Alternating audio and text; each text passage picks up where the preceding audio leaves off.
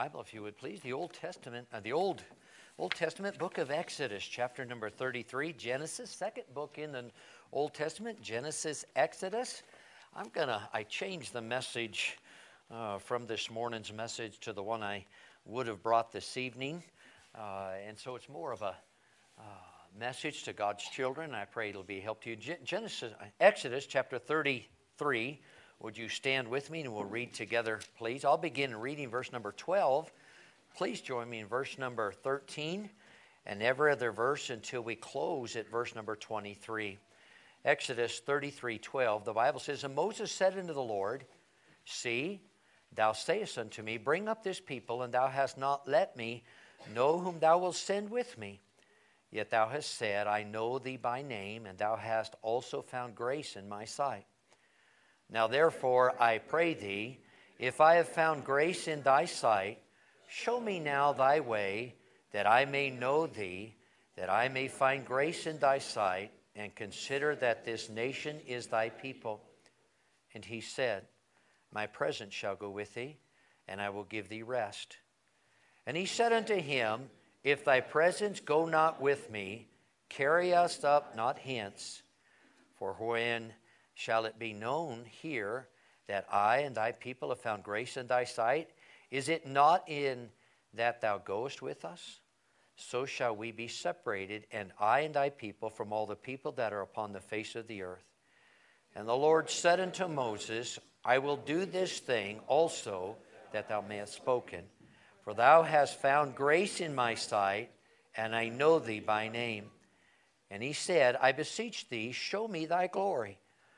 And he said, I will make my goodness pass before thee, and I will proclaim the name of the Lord before thee, and will be gracious to whom I will be gracious, and will show mercy on whom I will show mercy. And he said, Thou canst not see my face, for there shall no man see me and live. And the Lord said, Behold, there is a place by me, and thou shalt stand upon a rock. It shall come to pass, when my glory passeth by, that I will put thee in the cleft of the rock, and I will cover thee with my hand while I pass by. And I will take my away my hand, and thou shalt see my back parts, but my face shall not be seen. This is a very simple uh, message this morning. I want to talk to you about the prayer of a servant of the Lord. The prayer of a servant of the Lord. We have chosen this year as a theme to invest. We have broken down that how we're going to invest. We're going to invest in in souls this morning as I came to church. Uh, I've never heard about this man. I don't know what, but there was a a pastor up in Denver, and what a magnificent ministry that pastor has. They reach out uh, with some five or six hundred volunteers into homes of uh, drug addicts, uh, sex slave homes. They reach out into the homeless and they show them God's love. When I listen to that man, I don't know anything about him, never heard of him in his life. You could pick up his heartbeat. As he was talking, he was talking about how precious. One time went into a, a crack house and, regist- uh, and re- uh, rescued a four, four-year-old little girl. And how they just a couple days ago went into a, uh, and very dangerous into a, sl- a sex slave uh, environment and got a 21 year old girl out of there.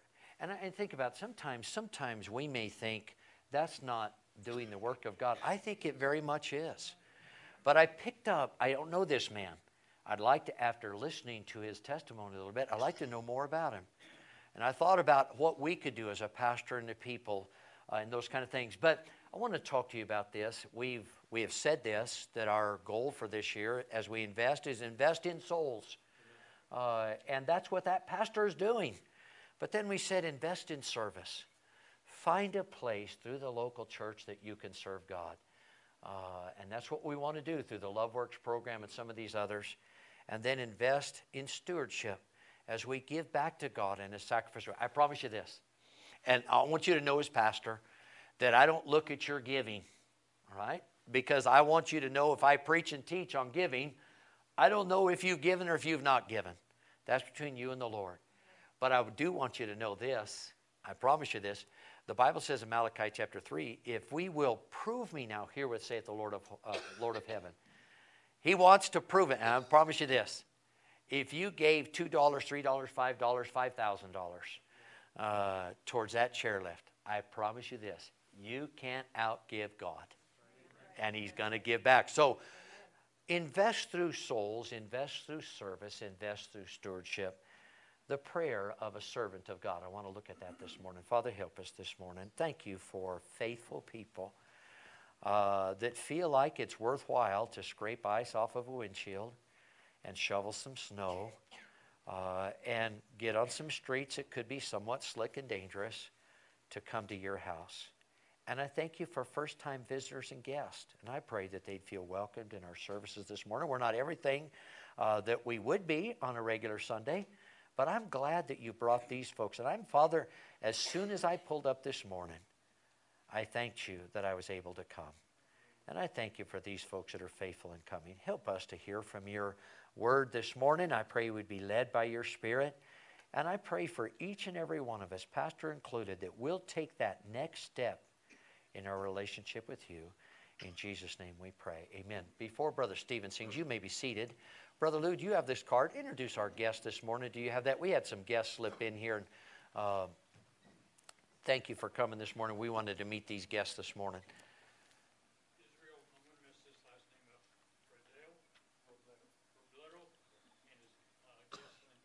Linda, thank you. Israel and Linda, thank you for coming. All right, take your Bible. Brother Stephen, you come, please.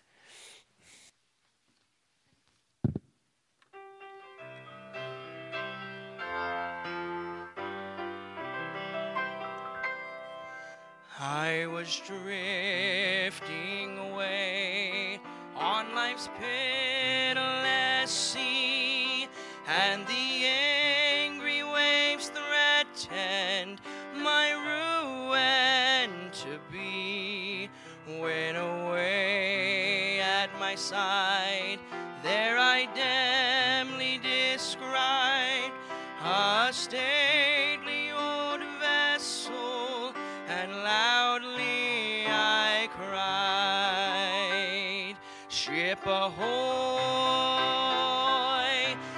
ahoy, and loudly I cried, Ship ahoy. 'Twas the old ship of Zion, thus sailing along. All aboard her seemed joyous. I heard their sweet song, and the captain's kind ear, ever ready to hear, caught my wail of distress as I cried out in fear. Ship ahoy, ship ahoy, as I cried out in fear. Ship ahoy. The good captain commanded a boat to be lowered, and with tender compassion he took me on board. And I'm happy today, all my sins washed away in the blood of my Savior, and now I can say, Bless the Lord, bless the Lord. From my soul I can say, Bless the Lord. Oh, soul sinking down neath sin's merciless wave, the strong arm of our captain is mighty to save. Then trust him today, no longer delay. Board the old ship of Zion and shout on your way. Jesus saves. Jesus saves. Shout and sing on your way. Jesus saves. He does, and the Bible says that He saves to the uttermost. Uh, back in your Bible, if you would, please. Exodus chapter number 33. As we study and read through the Word of God, we should understand that the book that we're reading, the chapter that we're reading, the verses that we're reading, how they fit into the canon of Scripture. Moses in the Old Testament is a type of our Lord Jesus Christ. Uh, Jesus wishes to deliver each and every one of us from our sins and the penalty of our sins. Moses was the deliverer for God's chosen people out of bondage. And let me say this to you sin is bondage. Uh, sin is bondage. But Jesus Christ came to deliver us from that sin and that bondage. So he, like Moses, uh, delivers God's chosen people from the land of Egypt where they were in slavery into the land of Canaan. Somebody said it this way follow me with this, and I'm not saying I, as pastor, or we do faithfully enough, but every pastor has a twofold job concerning the teaching and preaching of the Word of God. Number one, we should tell you what it says. That's my job. Tell you what the Bible says, not what our church believes, not what doctrinally we believe, because doctrinally we should believe what the Bible says. So, my job is to tell you what it says and then to give it meaning. All right? So, what does that mean to you? These passages were written over 2,000 years ago. So, as I tell you what it says, then my job is to apply it today. What does that mean for me? And then you have a responsibility. What am I going to do with what I've just been taught? That is your responsibility, and one day we all will stand before God to answer.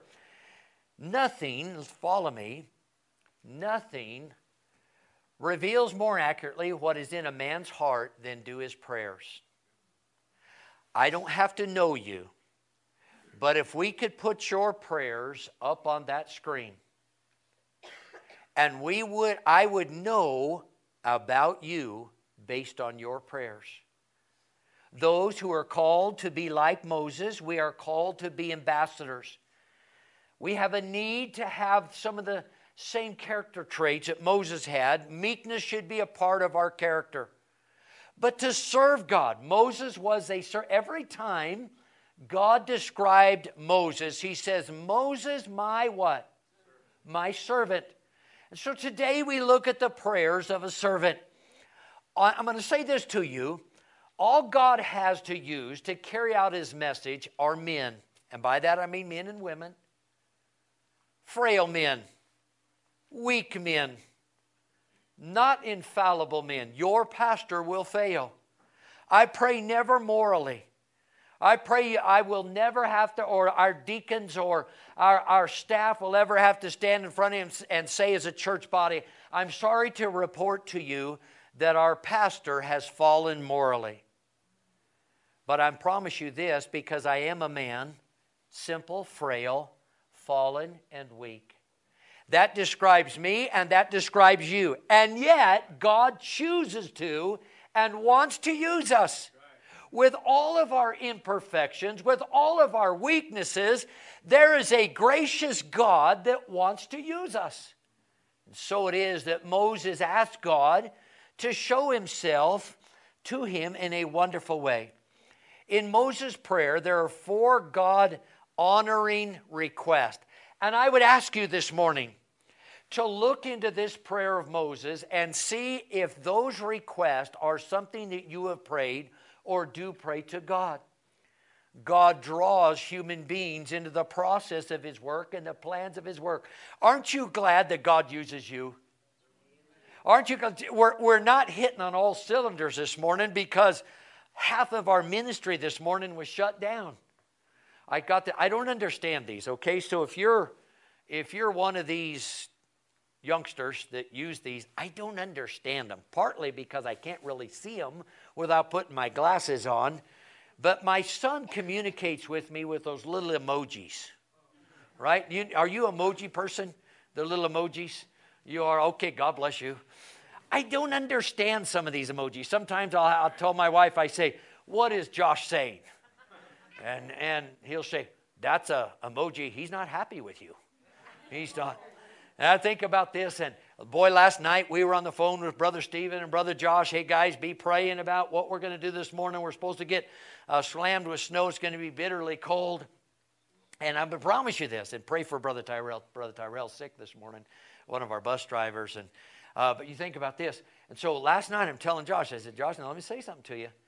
We get a bunch of icy, ro- icy uh, patches on the roads. We're not running those vehicles. And I get that emoji. You know that emoji? That emoji. No, not that emoji. This is, this is, I'm looking at you. I'm not pleased with you emoji. All right. And then this morning, I realized as I started to call some people and realized, and Brother Levi was out at 4:30 this morning, already returning back to the house. Or, and some of you and say, "Preacher, the roads are not good." So I made an executive decision. We're not having Sunday school. We're not running buses or van. That's a big part of who we are. And God, you think about this? I'm glad, and I'm not bragging on Josh here right now, but maybe you, you're a Sunday school teacher, you're a junior church worker, Brother Tim, and some of you, and you just think, Preacher, I'm missing something this morning. I'm glad I can sit and hear a message, and I'm not in a, in a nursery or on a bus or in junior church. But isn't it a great thing to be used of God? God draws human beings into his process of his work and his plans. Look at these four requests that Moses in his prayers asked God for. Look at verse number 13. I want you to go actually back to verse number uh, 1 and 2 of chapter 33. Let me tell you what's going on. Moses has been for the second time on Mount Sinai. Remember that Moses went up to the first time on Sinai, and what did God give him? The Ten Commandments, right? But when Mo- and then God told Moses, I want you to go down because my people have corrupted themselves.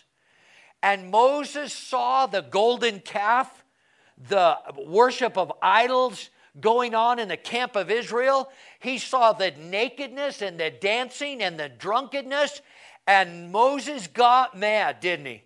And he took those tablets of stone that the Ten Commandments were written upon, the finger of God, and he threw them at him and broke them. Are you following me? When that happened, that's in Exodus. All right? Exodus chapter 12 and on up to chapter 20. Deuteronomy means the second giving of the law. All right? So now Moses is back on Sinai. God's going to re give him the Ten Commandments, and this time he's going down. Now, knowing that, look at verse 1. The Lord said unto Moses, Depart. Depart where? Sinai. Depart, depart Sinai and go up hence, thou and the people which thou hast brought up out of the land of Egypt, unto the land which I swear unto Abraham, to Isaac, and to Jacob, saying, Unto thy seed will I give it. This is not the message this morning, but can I say this to you? God will always keep his promises to you. You trust him to save you, he'll save you. And he said, once he saves you, he'll take you one day, take you to his eternal home in heaven. He'll do it. There's no person here that's been saved for any length of time that can stand and accurately say, God broke any of his promises to me. So here, God reminds him of his promise. Now, watch this. And I will send an angel before thee. This is not God. He's not telling Moses, he's trying to see where Moses' heart is. He said, I'll send an angel with you. Now, listen, I'm okay with an angel, aren't you? Some of you, I've seen you drive. You need an angel. Uh, you need many angels. All right? Now, watch this. I'd be plenty pleased. Wouldn't that be pretty cool? If you knew and you could see an angel that God sent to go with you, would you fear? I can promise you this I'm not going to get spooky on you. I can promise you, as I look back, and many of you can too, since you've been saved, and you knew an angel of God was with you and delivered you out of great danger. I've told many of you before about my first time in the windy city of Chicago. Brother Andrew, I had, uh, they paired me up with a guy that got saved out of the bars, and he, when he was in the bars, he loved to fight. And God saved him, but he still loved to fight. and so he could walk right into danger, and he didn't have any problem. I watched him one time. I, one time we did this in the city of Chicago. He said, and this is how we talked. He's from West Virginia. Mr. Godden, come with me. We're going to go in here. And he walked into a bar. He jumped up onto the pool table and started telling them about Jesus. I said, Brother Jeff, I'm waiting for you outside. I am not going in that bar. Huh? So they paired me up with Brother Jeff and said, I want you to go to Chicago. And this guy was just a nut. He'd been there before, he wasn't scared of anything. And this is in the 70s when we have anybody read Cross and Switchblade? This is during those times. And let me tell you, the gang activity in the city of Chicago was very prevalent. And so he tells me, he said, Mr. Godden, I'm going over here. You go over there and you talk to some of those bus kids over there. And I couldn't get over there. I kid you not. First time I've been to Chicago. Nobody knows me. I don't know anybody. I'm not there to harm anybody. and I started into this building, but before I did, I saw some men on hoods of cars and there on the sidewalk, and they had clubs and chains and knives, and they surrounded me. The song came into my heart Coming home, coming home. I really did. I thought, Lord, I don't know what you're doing, but I need some deliverance.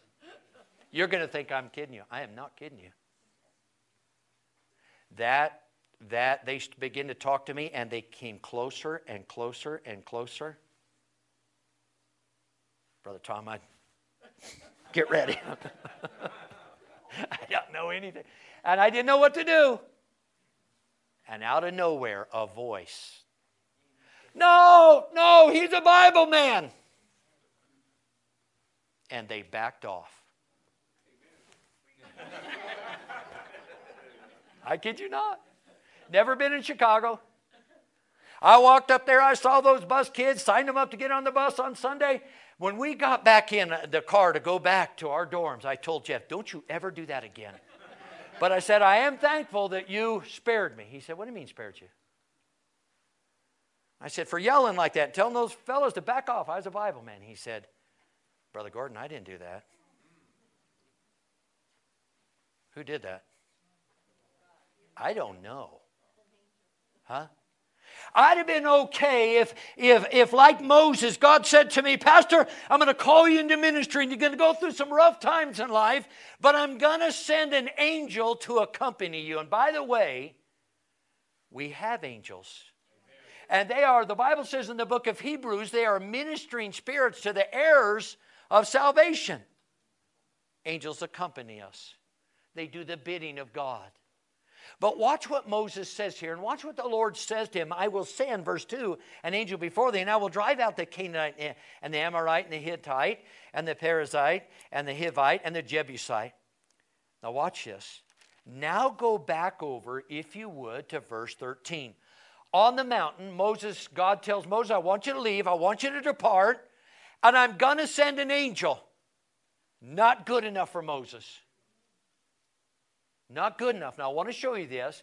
What did Moses pray for? Verse 13 Now, therefore, I pray thee, if I have found grace in thy sight, show me now thy way, that I may know thee, that I may find grace in thy sight, and consider that this nation is thy people. I ask you this this morning as we examine the prayers of one of God's servants. I ask you this this morning is it in your heart each and every day of your life to say, God, just today, show me your way? Today as I get in my car or as I as I enter into my place of work or business, God, show me your way. Does God have a way for each and every one of us? He has a plan for your life tomorrow. A divine plan. I call these divine appointments. Somebody God would send across your path tomorrow because He wants to use you just like He used Moses the guidance, he prayed that the guidance of God might be his. Show me thy way. I want you to look in your Bible, Psalm chapter number 25. I would say to you that this same prayer of Moses and every one of the servants of God has been a prayer of other f- faithful people in the Bible, David prayed this prayer. Can I just share with you? I told you we're kind of like a Sunday night crowd here tonight, this morning. My wife and I were in Louisiana. We found out that the pastor had fallen immorally. We didn't know what to do. Just a young knuckle-headed couple with a couple kiddos. Lord, what do we do? Didn't have a lot of money in the bank. During, during those times, I want to be able to tell my wife, and I think I did tell Kathy this then listen, I, don't know yet what we're going to do, but I know God does, and I'm going to find out. I remember going that we lived on the property in a mobile home up on the property, and I would go down to my office and I'd open the word. And every time I'm looking for the will of God in my life, I try to ask God, give me a scripture, give me a text, give me a chapter, give me something. And God gave me Psalm 25. What a wonderful, wonderful psalm. And I would hope that this is your prayer. I can promise you this that God used this in my life. I want you to look in Psalm 25. Look at verse number 4. Show me thy ways, O Lord. Teach me thy paths.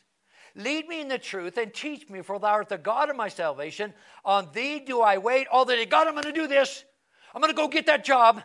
I'm going to walk away from this marriage. I'm going to hook up with this guy in business or this woman in business. And there's a God that loves you, that has a perfect plan for your life. And never one time did you look to heaven and say, Father, show me your path. During those times, I remember the great consolation that God gave me. And I, as I look back on this, on that chapter, Psalm 25 will always mean something to me more than any other psalm in the book of Psalms.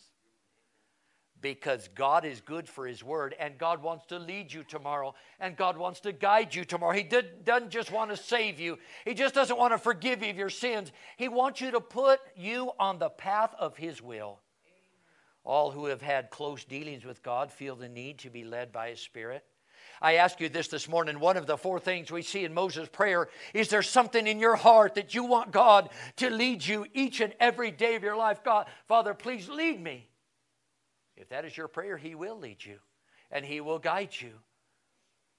I want you to look at Philippians chapter number four. That the guidance of God might be, as we said this to you, that great men in the Bible, Old Testament and New alike, have prayed the same prayer. How would you like to be Apostle Paul? I wrote 16 books of the New Testament, 15 for sure. If you believe that Paul wrote Hebrews, it would be 16. How would you like to be blessed of God like Apostle Paul? And yet, Paul found in his life as many languages as he could speak, and he sat underneath the, at the feet of the greatest teachers of his time, and God's hand was upon Paul. But let me show you the heart of Paul in Philippians chapter 4. Look at verse number 7. Look at what he says, and the peace of God, which passeth all understanding, shall keep your hearts and minds through Christ Jesus. Finally, brethren, whatsoever things are true, this is not the one I'm looking at. This is not the verse help me with this. Some Philippians chapter 4. Where, Brother Stephen, help me, help me. There's the, the Apostle Paul said, oh, uh, chapter 3, verse 10. I'm sorry. Look at the Paul. Look at his, look at his heart. That I may, I'm going to be very delicate with this. Please follow me. That word know is a very special word. In the Old Testament, it speaks like this And Adam knew his wife, and she conceived and bare a son. Men, if you're married, you should know your wife in a way no other man knows your wife. Ladies, if you're married, you should know your husband in a way that no other lady knows your husband. And there's a God. And Paul, so Paul is saying, God, I don't just want you to have a casual relationship with you, I want to know you. I want you to know what is on my heart and my mind. And Father, I want you to know, I want to know what your plan and your purpose for me. I ask you this this morning. Is that your heart? Do you want to know God in that fashion? Because you can know him. Look what Paul says. Finish those verses that I may know him. Now watch this. And the power of his resurrection How many of you want the power of God in your life? I do. And the fellowship of his suffering, being made conformable into his death. Now, watch this. As God draws you closer to himself and you begin to know him, and like the Apostle Paul knew him, there's going to come some sufferings. The closer you get to God, the further away from the world you're going to get, and the more disdain the world will look upon you and I as we get closer to God. It's just natural and normal. And then God will ask you to give some things up in your life for Him. Now, think about this. Go with me in your mind. So, Moses is saying to God, I want you to guide me and I want you to I want to know you. Had Moses seen the hand of God at all up to the Sinai? Somebody tell me, what had he already seen? Brother Colin, tell me a miracle Moses already seen before Sinai. Burning bush. Burning bush, that was pretty awesome, wasn't it? Would you ever doubt God again if you saw a bush burning and a voice coming out of the bush and the bush was not consumed? Would you ever doubt God again? Yes, you would. Because I would. I was sharing with some of the men in men's prayer that how God, Brother Bill, has answered some unbelievable, miraculous prayers in my life. And right after he answered those prayers, another challenge came and I doubted God. That's us, we're clay. He saw the, bo- uh, the, the bozing bush, the burning bush, all right? What else did he see up until Sinai? Huh? The snake threw his rod down, became a snake, and ate the other. That's pretty cool, isn't it? He saw the rod stretched over the Red Sea and the sea parted. And Brother Colin brought this out in men's prayer. Don't let an, an agnostic or atheistic teacher tell you it didn't happen. There are buried tre- there are buried uh, uh, chariots and wheels and, and the bones of horses buried in the bottom of the Red Sea. Moses saw that. He saw the frogs and the lice and all the plagues, and he saw the hand of God and he saw the finger of God. And yet Moses said, This is not enough. I ask you this this morning in March of 2019. Have you seen enough of God and you want no more? Or you're saying, Preacher, I've seen enough of God, I want some more. I want to know him in a way I've never known him. I want his, his presence to be known in my life. I can tell you this as your pastor as I stand before this morning. I believe that I know God, but I don't believe I know him like I want to know him. Amen. That I may know him and the power of his resurrection and the fellowship of his suffering. We must never stop looking for knowledge in the presence of God to be felt in our lives. I Remember this in the hard days of that ministry in Louisiana, Mary Woods Baptist Church.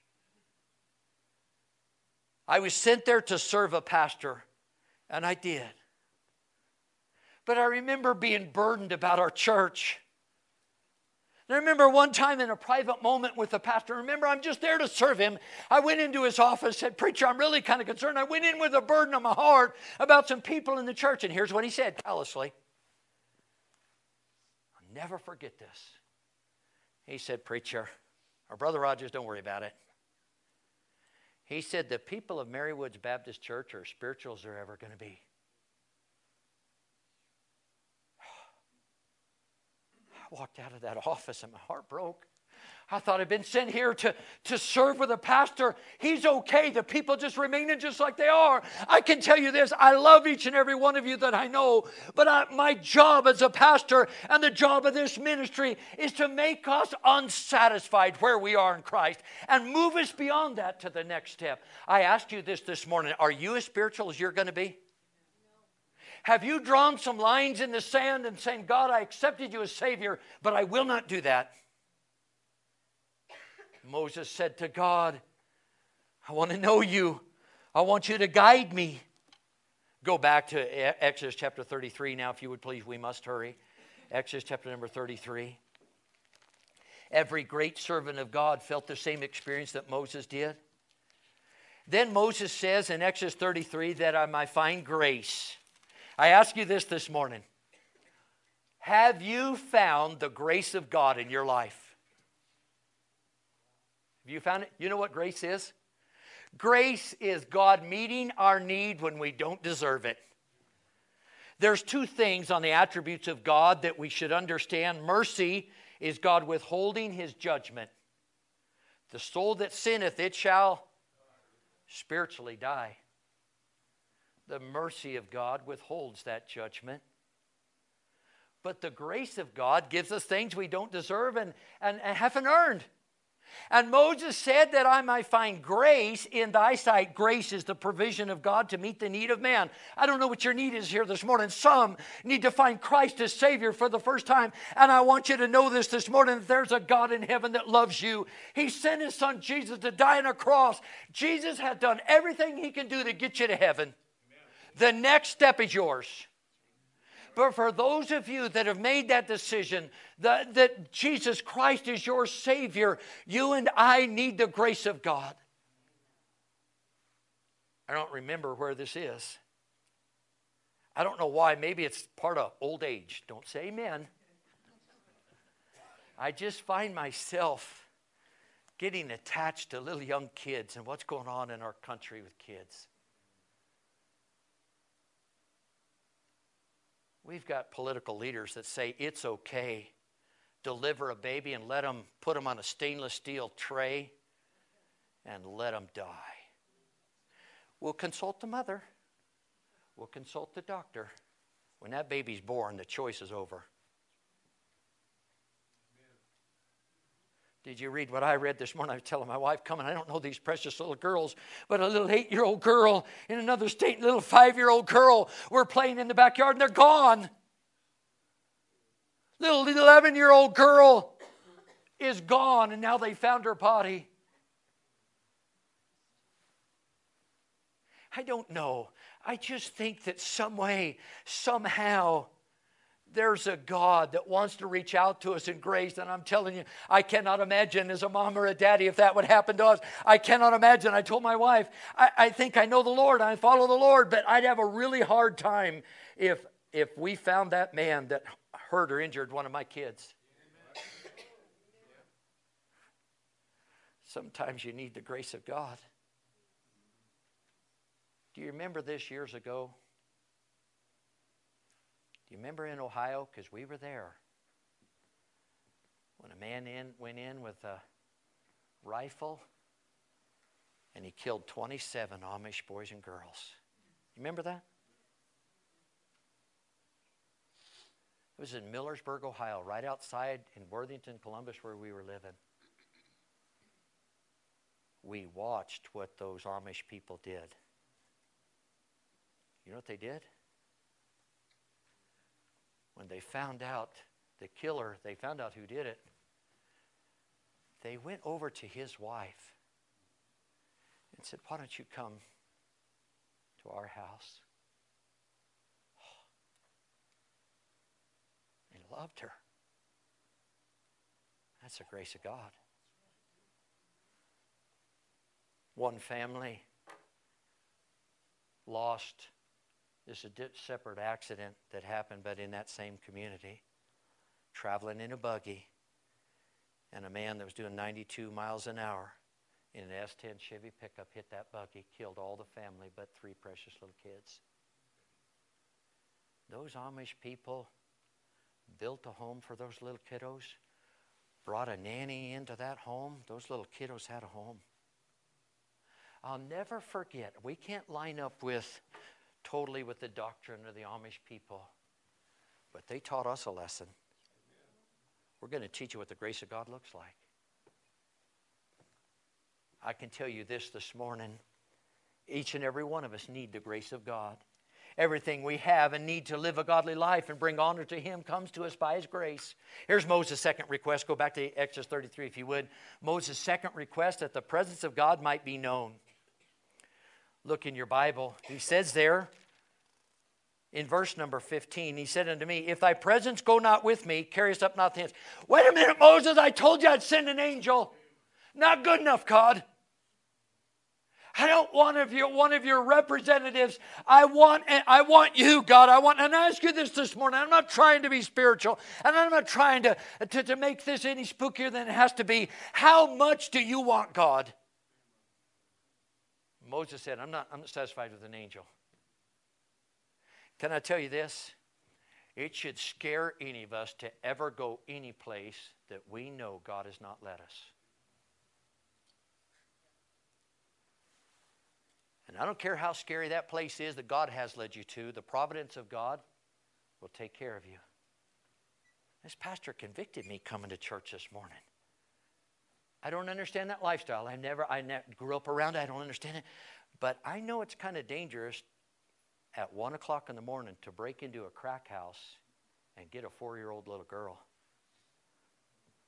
I know it's kind of dangerous to go into a sex slave shop and res- rescue a 21 year old girl.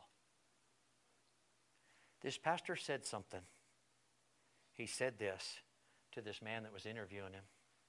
He said this I don't want to be brazen. And he said, I'm not a Christian Rambo. But he said, I ask God to go with me everywhere I go. John Wesley said this In the will of God, I'm immortal. So follow that path and that plan of the will of God in your life and mine. Every believer should refuse to go anywhere where he or she cannot say with confidence that God will go with me there. What does the presence of God assure us? It assures us of fellowship and rest. Look at verse number 14 of the same text. And he said, My presence shall go with thee, and I will give thee rest. The rest is so real that in Deuteronomy chapter 33, Moses described it as being carried up into the everlasting arms. Child of God, do you have that rest? We sing, leaning, sing it with me, leaning, leaning, how did I started it wrong? Leaning on the everlasting arms. Deuteronomy 33. Moses said, God, if you go with me and I feel of your presence, I can rest. I know you're with me. What are the presence of God? What will it do for us? It'll cause us to have fellowship and rest. It'll give us protection and victory. Look at Exodus chapter 14. Go with me back, if you would please. Exodus chapter 14, and look at verse number 20. Protection and victory, and it came to pass, it came between the camp of the Egyptians and the camp of Israel. Is talking about the cloud. And it was a cloud and darkness to them, but it gave light by night to these, so that the one came not near the other all the night. Listen to this. We don't have to fight our battles. He fights for us when we're in his path. It gives us rest. It gives protection and victory. Success and victory for the child of God are promised to accomplish his will and not ours. Here's Moses' third request that the power of God might be made manifest. He said there in Exodus 33, where it shall be known I ask you this this morning as we get ready to close this message. I don't know what your prayer to God is. Father, give me. Or does the Father go with me? Father, fill me with your power and your presence. Father, help me to, to know your will. Father, help me to see of your grace and experience your grace. And Moses' final request is this that the glory of God might be seen. Look at verse number 18, and we'll close for this morning. And he said, I beseech thee, show me thy glory. Let me tell you what a good church service is. It's not every seat full, although I pray today every seat's full. A good church service is when God, we see God show up. I promise you this. I cannot tell you how many times pastor and staff have prayed this week, Father, show up today. Good church service, isn't it? Boy, the singing was great. Brother Stephen, I enjoyed that. Huh? Piano playing was great. The fellowship was awesome. But God didn't show up. A good church service is when God shows up. Let me tell you how we know God shows up when we feel that tug on our heart to move us out of our lethargy, out of our sin, and out of our stain. I'm just, I'm, I'm, I'm staying where I'm at. I'm not taking that next step. And God shows up and help us understand for each and every one of us, this is pastor included, there is something we can and should do to take that next step to come to God.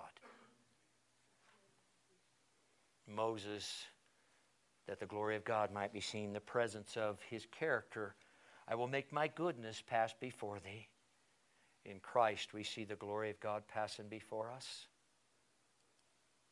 Many times in the Psalms, say it with me if you know these Psalms. Oh, that men would praise him for what?